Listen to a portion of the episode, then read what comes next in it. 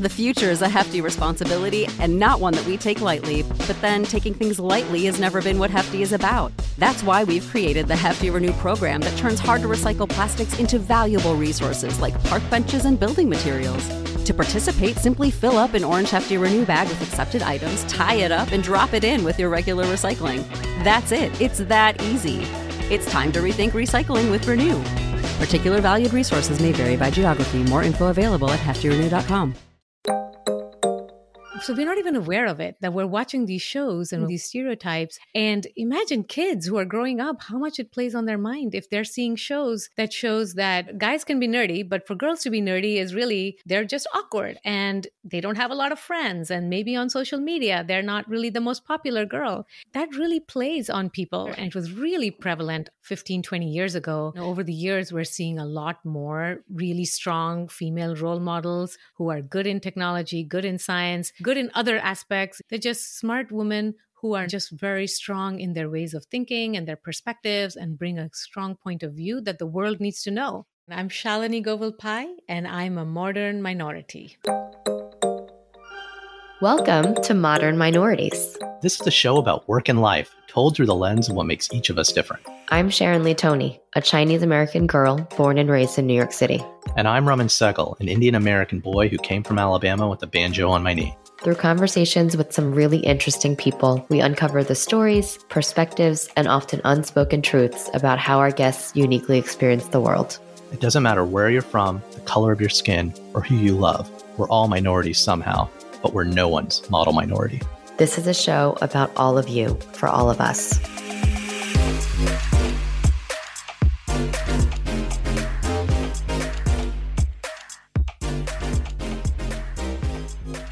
We're talking to Shalini Govil a tech and media executive at Google who previously worked as a technical director at Pixar on films like Toy Story and A Bug's Life. It was a really great conversation about her experiences coming up in a very male dominated technical field and the lessons learned along the way, as well as some of the reflections on today's media culture and what it means for young women in, in the field.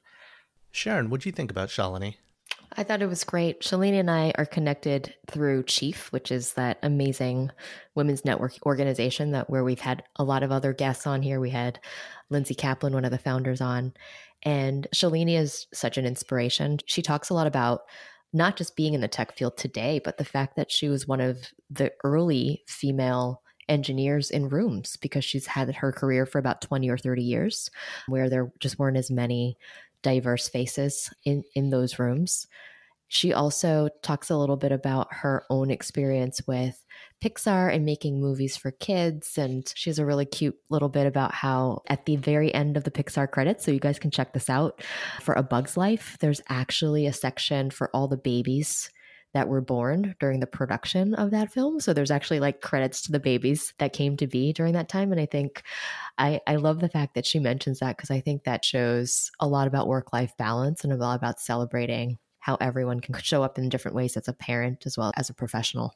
Yeah. And we get into a conversation later about kind of root causes of some of these things and some of it is in kind of media portrayals and while we're definitely further along than we have been in the past it's this idea of how are nerdy girls portrayed. And I, I, use the word nerdy as like a compliment. It's a good thing or is it a bad thing? Is it something that young women want to aspire to or not?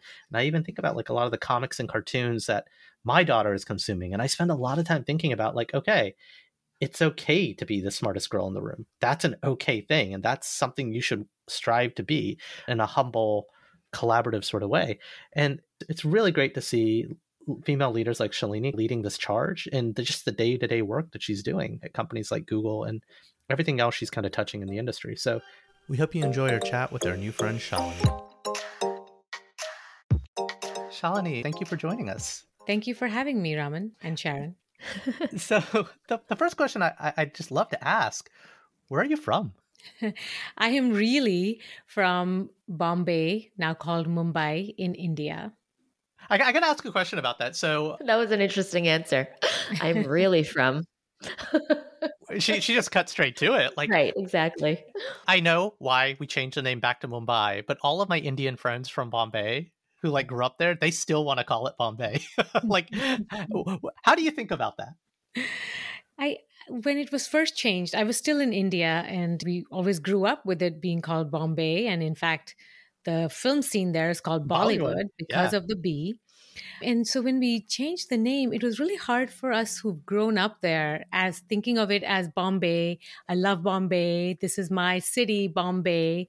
It was really hard for us to think of a new name for it imagine like you've grown up as Raman or Sharon all your life, and then suddenly when you're 20, it gets changed. Yeah. Like, how hard is it for anyone to imagine this new person who just is the same old person but has a new name?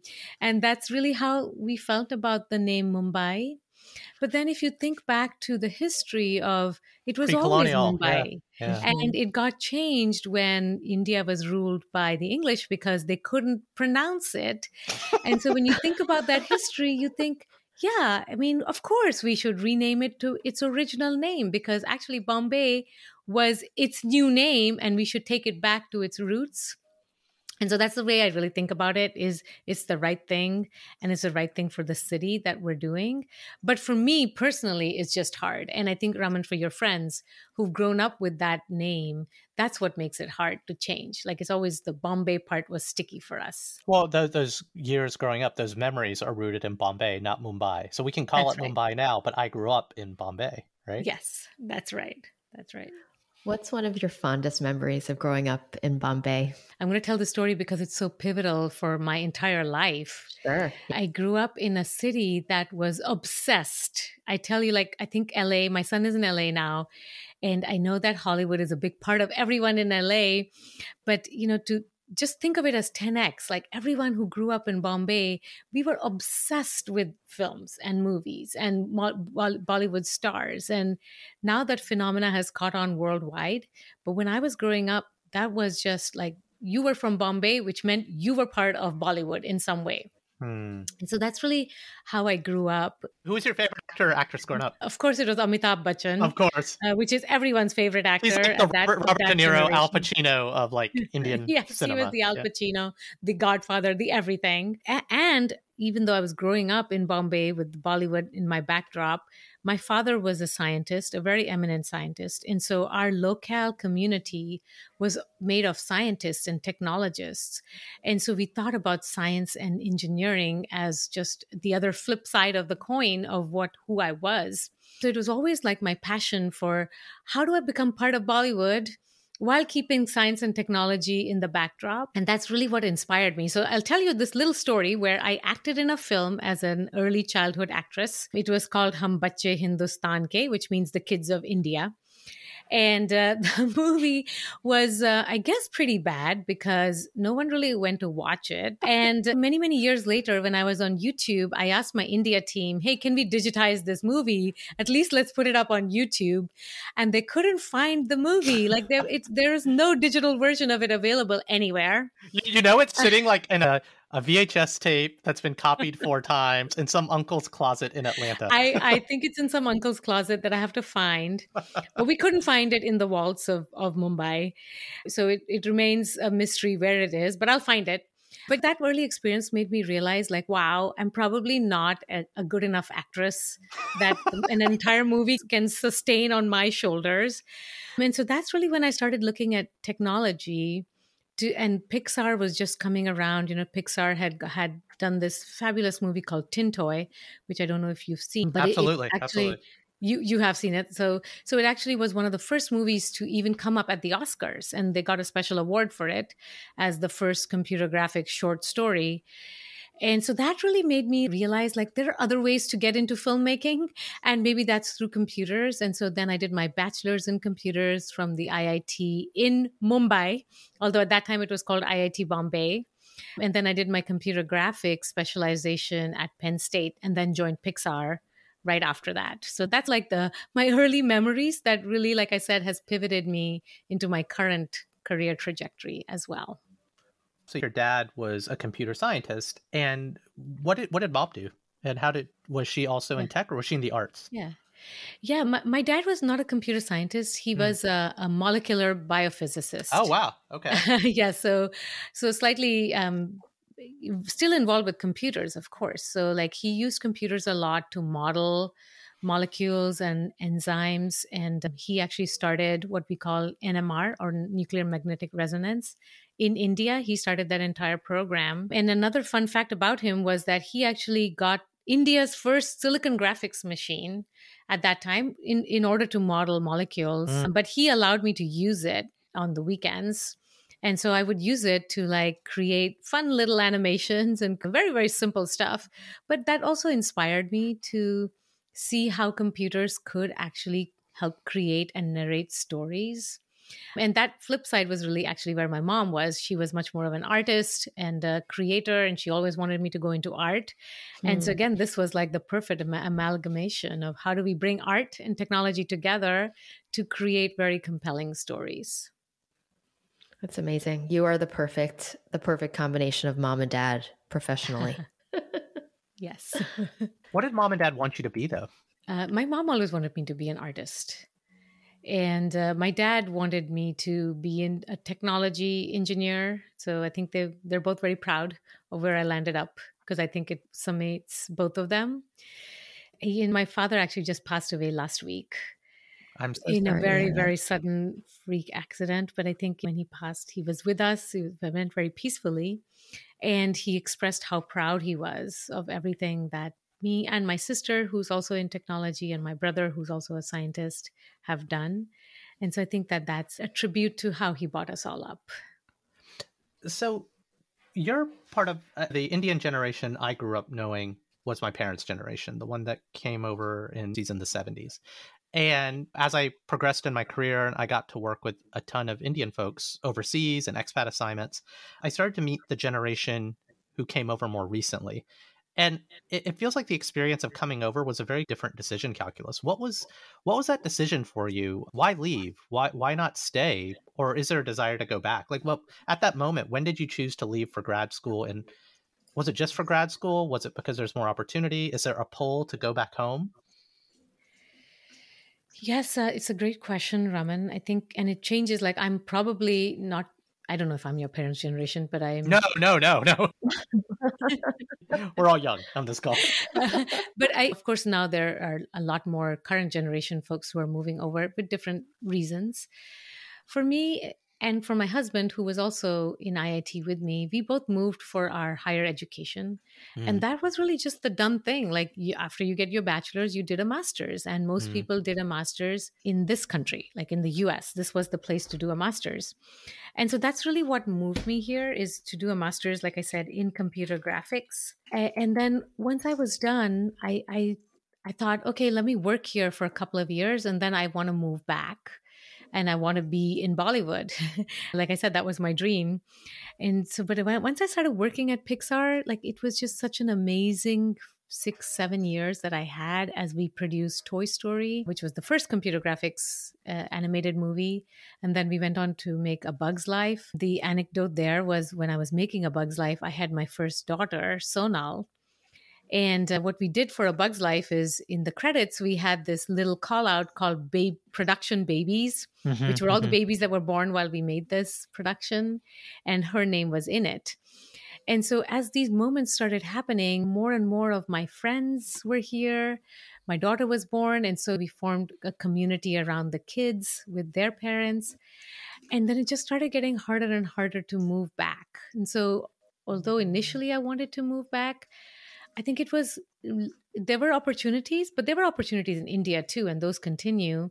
I think it was just staying here. My community came here. Like I know less people in India now than I know mm. here. Mm-hmm. My entire family is now here. My my friends are here. My community is here. My kids are here. So it's just really hard to even think about going back at this stage. Were there moments as you were developing your career or anything else where you felt like you had to do anything to fit in? Yeah, definitely. It happens at all aspects. Like even when I was in engineering in IIT, I was the only woman in my class of a class of 35. I was the only girl.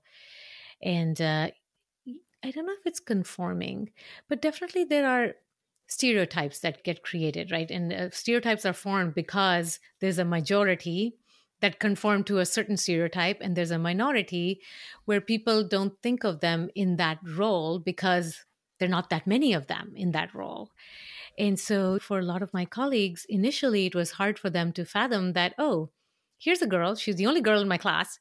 And uh, all the other guys are great in computers and they get how to code and they get how to do math. And what's it with this girl? Like, is she good with math? How should I treat her? Should I talk to her in a different way? Should I be very sensitive about how I communicate? Or can I treat her like the rest of the guys? You know what I'm saying? So there were all these like things that you could observe just watching people. But over time, because I was just part of the class and they just knew, they learned that I was not different from the other guys. I was part of the same group of people who were passionate about programming and passionate about computers.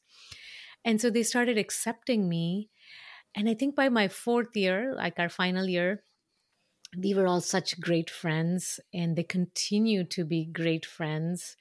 A few of them are at Google with me and uh, we reach out to each other if there's any issue that we want solved and we know that we can lean on each other and because we trust each other like we've grown up together almost. And so that was a change that I saw from my first year of college to my last year is just mm. the hmm. camaraderie that came by the acceptance that, hey, this person may look different from us, but she's actually very similar to us in many ways. And they're different too, but we accept the differences.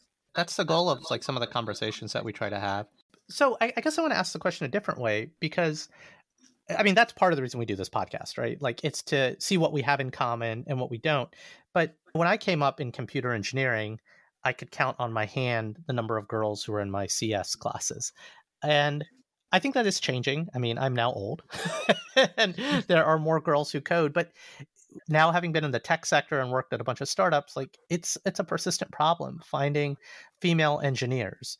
And some of it is a pipeline, but what do you think is what's keeping women from being more in the field of tech and engineering and computer science specifically? Is it that exclusive boys club majority mindset at the early stages, or is there something else going on?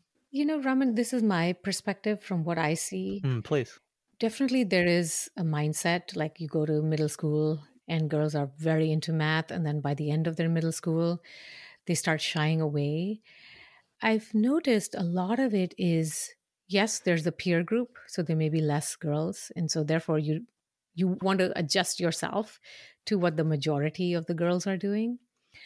And there's another challenge, which is really the media. In, and I'll talk a little bit about that and how I'm trying to change that personally from our products. You know, in the media, we often portray these really stereotypes of guys who are really smart and yes, they're nerdy, but they're really smart. And the girls who are nerdy just tend to be very awkward and uh, a little bit different and they're not like the the cute girls. Mm-hmm. And it's really amazing to me the amount I've been in media really understanding this aspect of how much media shapes our subconscious so we're not even aware of it that we're watching these shows and we're watching these stereotypes and it's really playing on our minds. And imagine kids who are growing up how much it plays on their mind if they're seeing shows that shows that the guys can be nerdy but for girls to be nerdy is really they're just awkward and they're not they don't have a lot of friends and maybe on social media they're not really the most popular girl. That really plays on people and I, my sense is a large part of this has got to do with the stereotypes that media starts putting out there. And it was really prevalent a lot 15, 20 years ago. Mm-hmm, I think mm-hmm. over the years, we're seeing a lot more really strong female role models who are good in technology, good in science, good in other aspects, legal aspects. They're just smart women who are not necessarily awkward and just very strong in their ways of thinking and their perspectives and bring a strong point of view that the world needs to know. And so I think that that's really reshaping a lot of this. And we're seeing it, right, in our data and our numbers too, even at Google. We're seeing more and more women engineers who are amazing engineering leaders, amazing technology leaders who have a strong voice.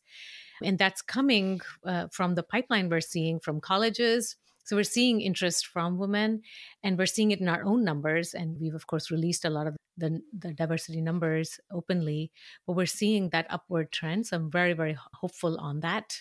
On the media side, Raman and Sharon, just as you are trying to put together how do we get more conversations from different aspects of people, what we try to do on our TV product, my, my product is called Google TV. And what we launched recently is um, what we call Watch With Me, where we're, we're bringing in these celebrities like Laverne Cox and Hasan Minhaj, who are quote unquote minorities in their own ways. And they're just telling us stories about what inspired them, what made them do what they did, what were the movies and shows that they watched growing up and what it meant to them. And then we display that collection primarily with the hopes that others who identify with these celebrities will look at these shows too and understand oh this is what can inspire. This can is what can really help me maybe grow in shape in different ways. So i think media has got a big part to do with it. And the more we can do to really help elevate out of the stereotypes and bring those different perspectives raman like you said what are things that are similar and what are things that are different that we appreciate and that help all of us elevate are really the great conversations to have yeah, I mean, I think media, it's not even just representation of I hate to say like nonfiction influencers, real people like like all all three of us, but it's the shared experience that people have when they watch stories, right? Be it uh, be it cartoons, be it fictional TV shows, sitcoms, dramas, etc. These are the shared experiences and acceptances that people see themselves represented on screen, big or small, right? And I think if, if you don't change that, even in like advertisement, like who are the faces sitting around the dinner table? I've, I've even noticed that more in TV advertising, as much as I'm an ad skipper. Uh, when when ads do creep their way into my feed, you're seeing it more. I think we just have to show the world as it is because it already is this way. It's increasingly this way. And I think that's how you move perceptions. Definitely. I think just understanding why does someone who doesn't look like me, how do they think? And why do they mm-hmm. think that way? And what is there to celebrate in that? I think it's a really important aspect of what conversations and what media can really help provide. Yeah. I think one thing that I've always really appreciated about Google is the way that this the brand overall tells stories around how technology brings people together in that way. I mean, one of my favorite, I'm a total nerd, but one of my favorite videos of the year is the year in search that is released every year because it's such an interesting display of how a shared platform can really display the collective conscious, right? And all the questions on our minds and all of the things that we're looking for for the year. And I think the way that that relates back to diversity and inclusion and role models is having a platform where people can see or hear or experience stories from folks that are quite different, but might be consuming the same exact thing. Like if Hasan Minhaj says he was inspired by, I don't know, the Brady Bunch growing up or whatever it may have been for him, I think there's a common thread that then allows people to, to find that within each other. That's right. I think I, I, don't know if I said it. I probably have on this pod. Like one of my favorite ads of all time. I promise not to Google fanboy. It's the ad "Dear Sophie" by Google. Oh, and oh yes, I love I mean, that. seriously, to this day, that ad still makes me cry. And I before the first time I saw it, I didn't have a kid, and I think I already wanted kids, but it made me want to have kids even more. And eh, like if you're listening to this pause open up youtube on your phone and type in google ad dear sophie but what's what's so compelling about that ad beyond like the obvious like tear jerking tear jerking moments is it's actually an asian dad talking to his daughter but it's this universal story of fatherhood and parenthood they just happen to be asian and i think the thing that it does beautifully well and this is where representation and media come into play is oh he's just like me that guy who doesn't look like me yeah. his kid mm-hmm. doesn't look like my kid they are just like me. Yes, and they have the same it's a dad and a daughter. Right. Know, and they have the same love that any dad and daughter would have. Yeah, I, I, wonder like the sheer amount of kids' email addresses that got set up after exactly. there's, there's probably a very tight correlation between YouTube views of that ad and kids' email addresses being claimed by their parents. But I have to say, Raman, because I'm your friend, like now that you've said that that commercial impacted you so much, I can exactly see the blueprint that you've used for your own kids. But so much of it, it's like you've, you, yeah, yeah I just, I, I know so much about you. And, and now that I know that that inspired you, I can see the choices that you made for how you want to document, how you want to document their childhoods. If, Google plays into my OCD tendencies. What can I say? Uh, Shelly, I, I, have to ask. I mean, you've touched on a little bit of your time at Pixar, but Pixar is another one of those brands, and I mean, they're brand storytelling brands that are near and dear to so many of our hearts. Obviously, Marvel and Star Wars and Disney have become one of those. More recently, HBO is obviously one of those, but Pixar is. I mean, it's almost been people just assume a great animated film must be Pixar now. But that's not, I mean, what Pixar owns is story, and technology is an enabler of that. But you were there in those early days when you guys were bucking trends and doing things that had never been done before. One of the biggest sayings that Steve Jobs actually had, and this is Steve Jobs, who was, of course, the most brilliant technologist of, in modern era, I think. He said once we were sitting, what we used to do at Pixar, we had this thing called dailies, which is very common in production land, which is every day sitting with the director and a whole group of people who are working on the shot will like watch what the shot looks like and what's r- right with it and what's wrong, what should be changed with it, should we add more technology to it. And I remember Steve sitting in one of those and uh, our technology leader was saying, Hey, actually, this hair of Andy, we can make it a lot better. We can just put in these kind of modeling and we could make this amazing. And Steve said, yes.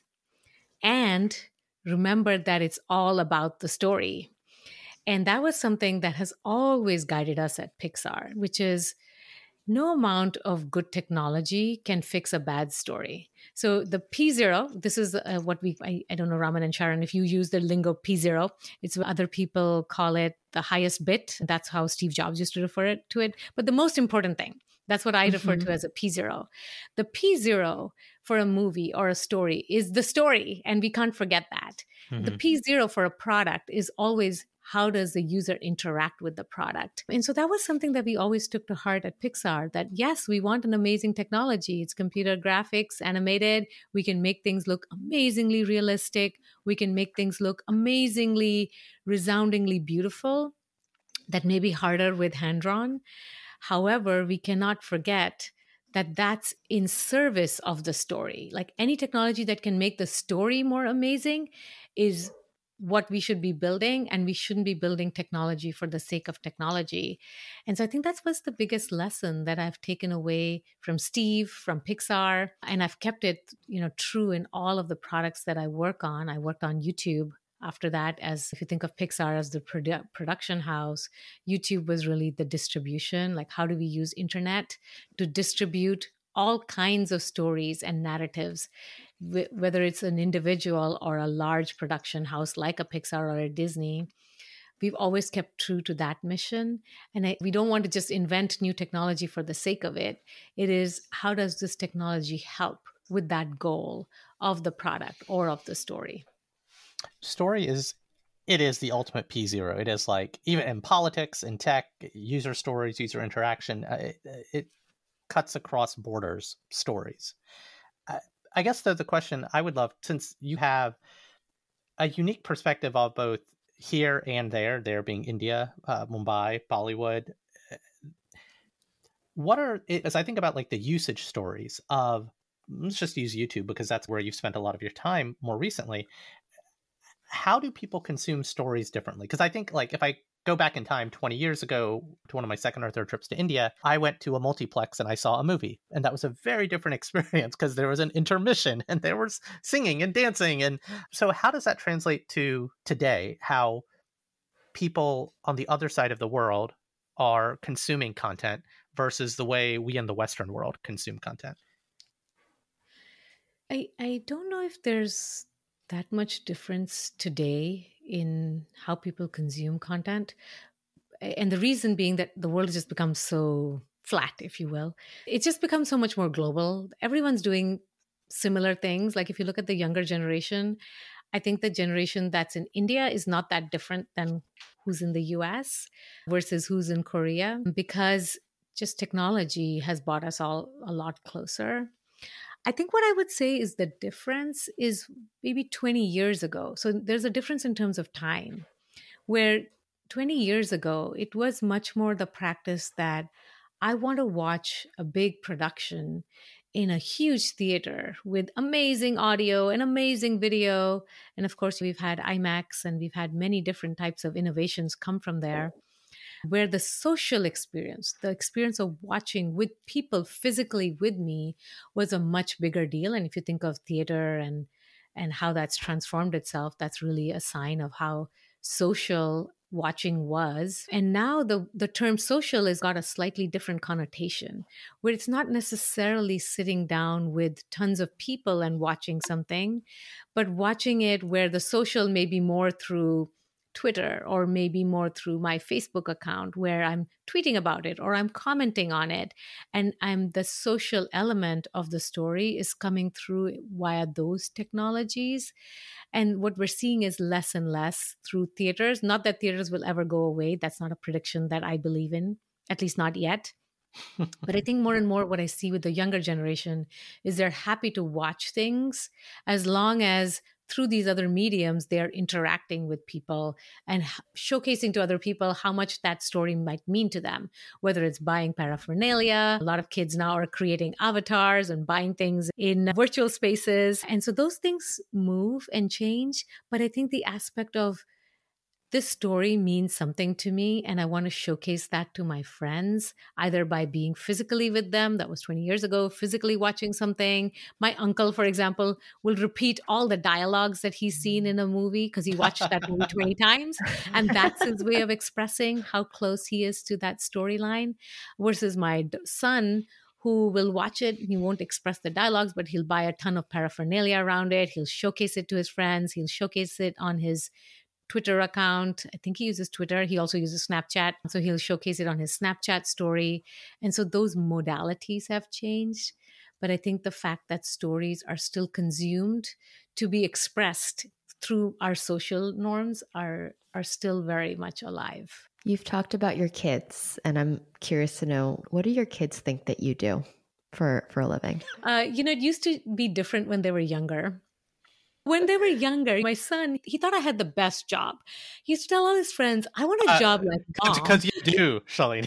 yeah. because it's yeah. such an easy job. All she does is sit in meetings and tell people what to do. I want a job like that. uh, so that's what they thought. But for me, like I was, I was at Pixar, which produced mm-hmm. movies for kids.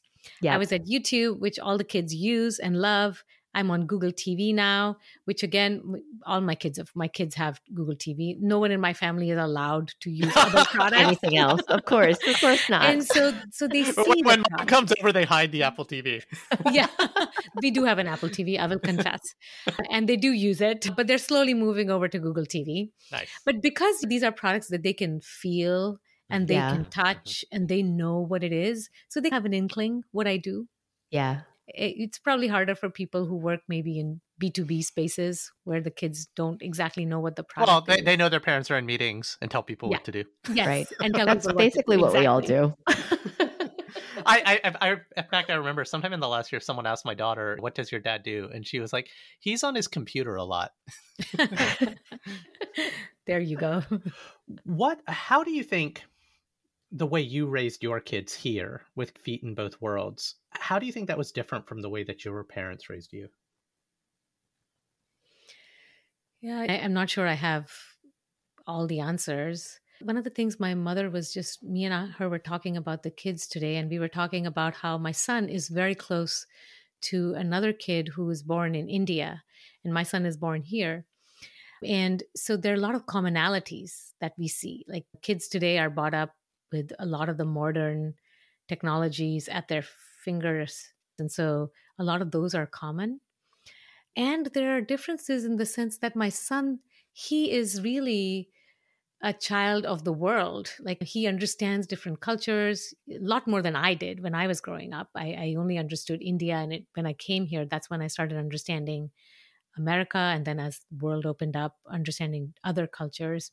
But for him, he's grown up looking at cultures around the world and understanding them in various ways through various mediums. And so I think a lot more of that is maybe less to do with the fact that he's born up in US, but more to do with the fact that he's born up today as a child of someone who understands the world because it's at he sees it like he sees it on twitter he sees it on snapchat. It's so easily accessible and i think that's the magic of technology which is why i believe in technology is it brings as per this podcast too it brings all these different viewpoints to you in much more accessible ways than was ever possible. And so i think that's the big difference. Yeah it's pretty interesting and amazing i think with just Raman and I, not together, but we have kids of mixed race marriages, and their experiences are so diverse from my own experience growing up just being Chinese American, right? It's like their worlds are just so much broader than my own experience and and how I relate to culture. So it is it's quite interesting. If we were to take you back to your younger self, so back in all the way back to Bombay, what is it some a piece of advice that you would give yourself? You know my biggest advice that i give to the younger generation is always know that your voice is important. When i was younger i think i was very shy. I would go into into forums and i would feel like oh this person is so much older than i am or this person is the vp of of Pixar, let's say. Yeah. So they obviously know more than I do. What do I know? I'm so young. I, I'm just coming out of college. And so I would keep my mouth shut in a lot of instances.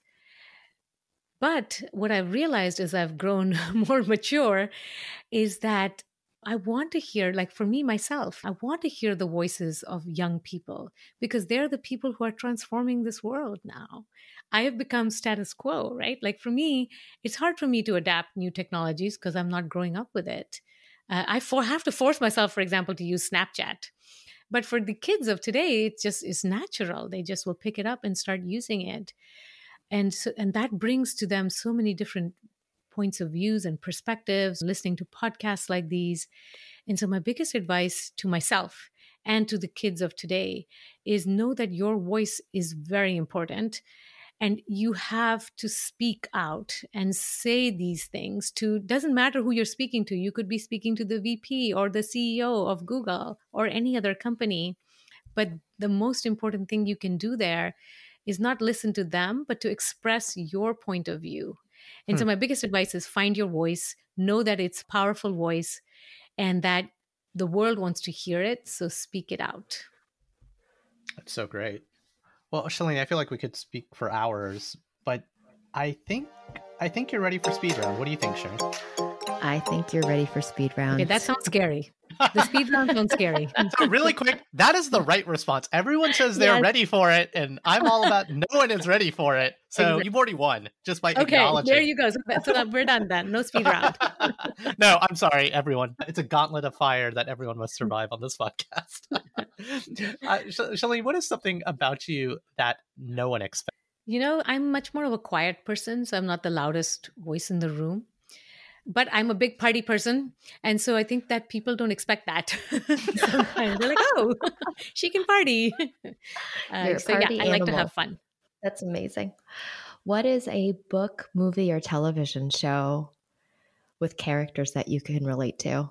You know, as I was growing up, this is very timely, Sharon, because when I was growing up, my the biggest inspiration was Isaac Asimov and his books. And uh, when I read The Foundation, it just like transported me to a different world.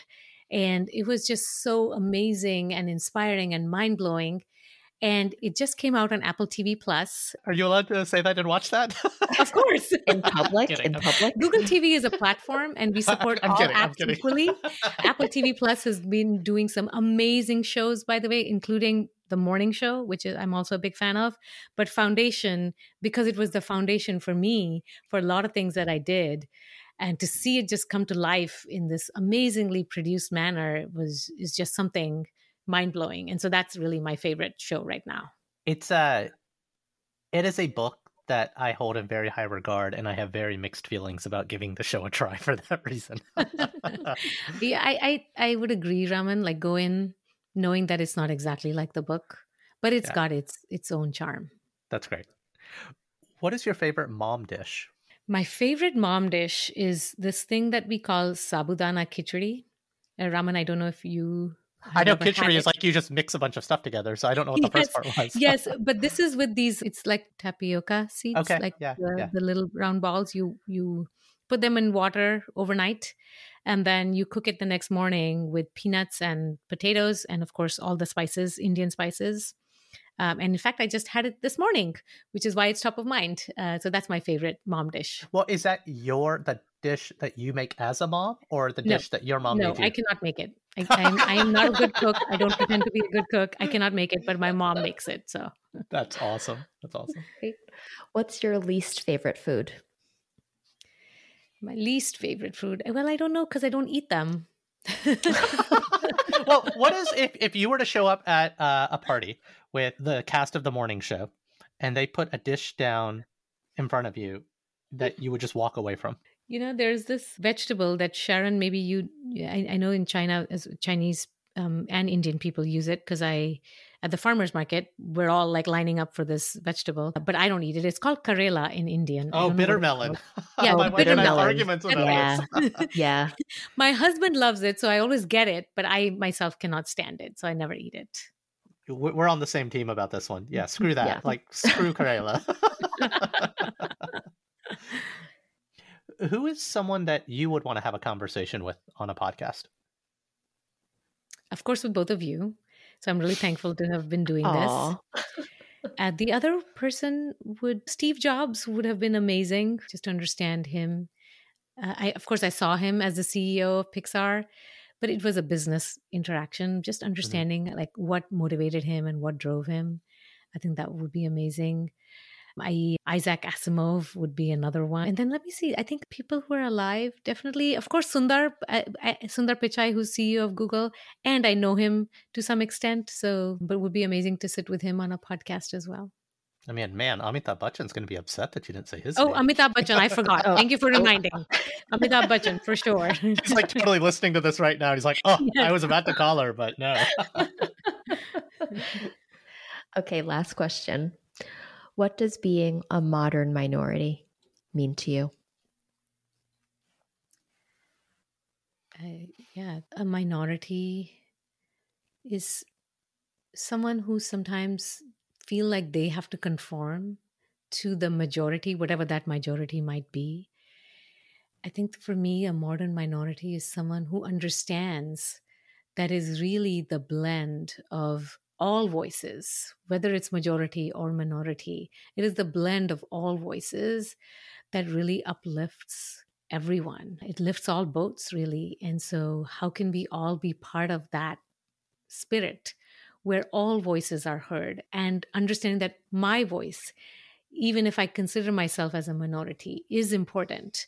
It is critical for everybody, for the majority to hear those. That to me is what I think of as modern minority. That's a great answer. Well, Shalini, uh, thank you so much for joining and just sharing your perspective on your journey over the years. It's it's been just a lot of fun just having a chat. I feel like we're old friends now. Yes, thank you. Thank you so much for inviting me. I really enjoyed this and like you said, we're friends now. Uh, so let's keep the contact going. And that's our show. Like what you heard? Please subscribe, leave a review, and a five star rating on your favorite podcasting platform. Now more than ever, people need to be hearing these stories. Please share our show with a friend or three. Want to learn more or got something to share? Visit modminpod.com or email us, hi mom, at modminpod.com.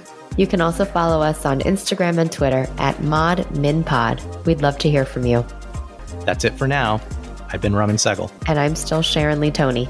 Remember, we're all modern minorities out there. We'll talk to you soon.